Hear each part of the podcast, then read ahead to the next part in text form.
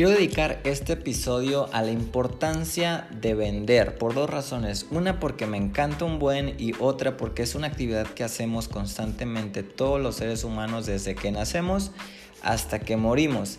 Yo recuerdo aproximadamente hace un año que quería cambiar mi auto, así que fui a varias agencias, vi el auto que me gustó, quería un auto mejor que el que tenía obviamente, así que compré un auto en una agencia y llegué a mi casa con el auto nuevo y recuerdo que cuando llegué para poder estacionarlo en el garage estaba un amigo de mi hermana con mi hermana afuera de la casa y su amigo, que también yo lo conocía pero no era realmente muy amigo mío, tenía una camioneta, una van tipo modelo 98, algo así. Entonces yo estacioné mi auto, me bajé del auto, lo saludé y me dijo, oye Axel, este auto te lo compraste por lo que vendes en internet y lo que haces, ¿verdad? Y le dije, sí, sí, sí, fue pues por mi trabajo, obviamente, ¿no? Entonces me dijo, oh, lástima que a mí no me gusta vender y que no me gustan las ventas. Sabes, en ese momento yo no le quise contestar nada, pero esa respuesta me dejó reflexionando bastante. Y es que todo el tiempo estamos vendiendo, no importa si compones computadoras, no importa si eres coach, si eres nutriólogo, si eres doctor o si literalmente te dedicas a las ventas, todo el tiempo estamos vendiendo. Yo sé que a muchas personas les dan miedo hablar de las ventas o vender. Y si eres de esas personas que te da miedo vender, yo te recomiendo que cambies esa actitud y te voy a decir por qué. Si tú quieres ser exitoso en el mundo, en el ámbito que sea, debes dominar esta habilidad porque el vender es una habilidad. Así que las ventas no solamente es ofrecer un producto o un servicio para que lo compren, es mucho más que eso. Saber vender es una habilidad de relacionarse con las demás personas, es cómo atraes, cómo influyes en otras personas. Así que estas son prácticas necesarias en todos los aspectos de nuestra vida, ya sea en el familiar, en el trabajo, con amigos o en los negocios.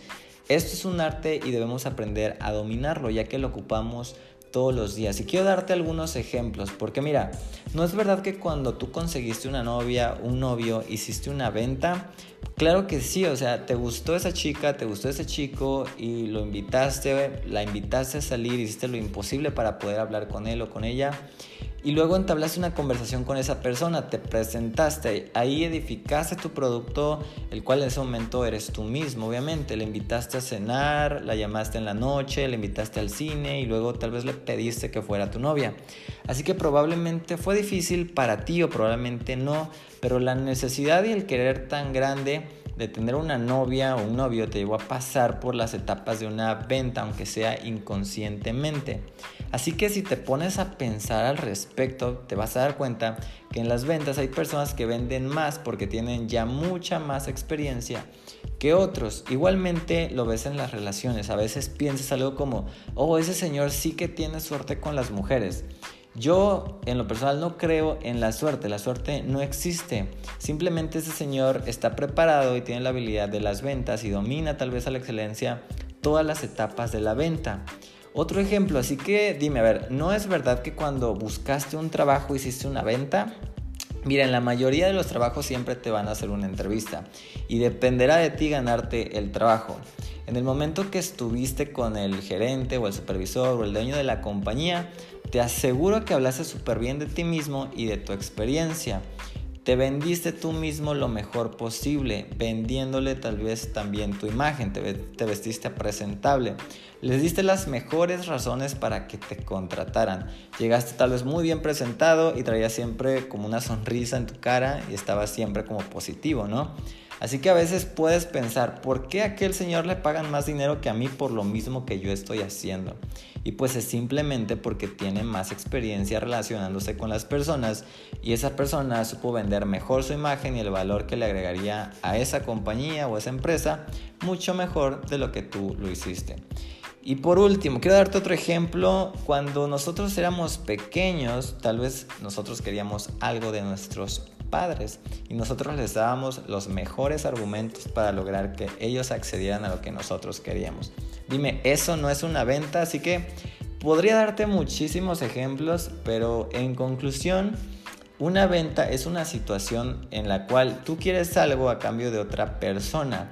Puede ser un noviazgo, puede ser un trabajo, dinero a cambio de un producto, un servicio. Así que si te pones a pensar en la situación, las situaciones son similares y en todas inconscientemente debemos seguir las etapas de una venta. Y para vender necesitas habilidades, como lo dije. Así que si te gusta o no te gusta, siempre lo has hecho y muchísimas veces. Así que puedes pensar que no te gusta hablar con desconocidos, pero cuando te hiciste novio o novia de la otra persona, no la conocías, no conocías a tu novio o a tu novia. Cuando pediste un trabajo, conoces al jefe, pues no lo conocías. Entonces dime, ¿por qué te daría miedo hablar con un desconocido o con un amigo o ofrecerle un producto?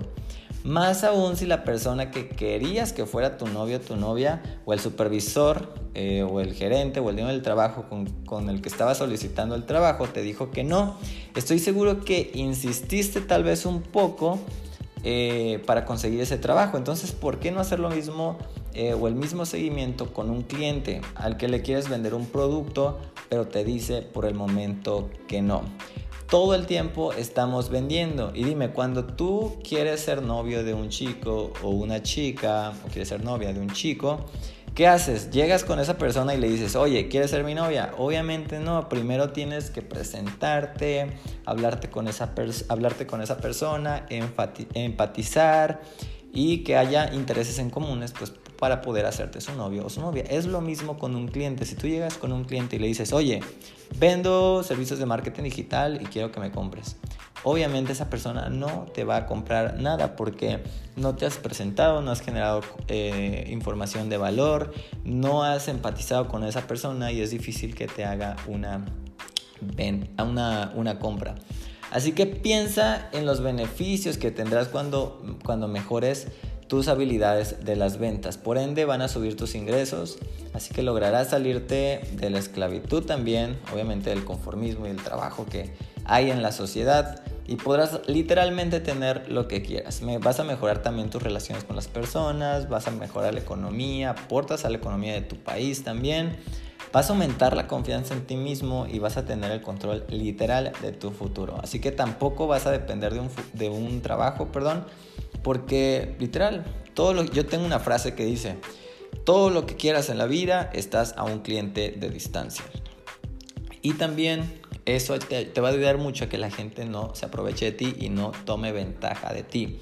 Así que estás consciente de que las ventas es algo sumamente indispensable para la vida diaria. Así que aprende a venderte a ti mismo, aprende a vender tus ideas y la verdad que vas a tener muchísimas menos dificultades en la vida para poder avanzar. Entonces, em, vale, este episodio se lo quería dedicar a las ventas.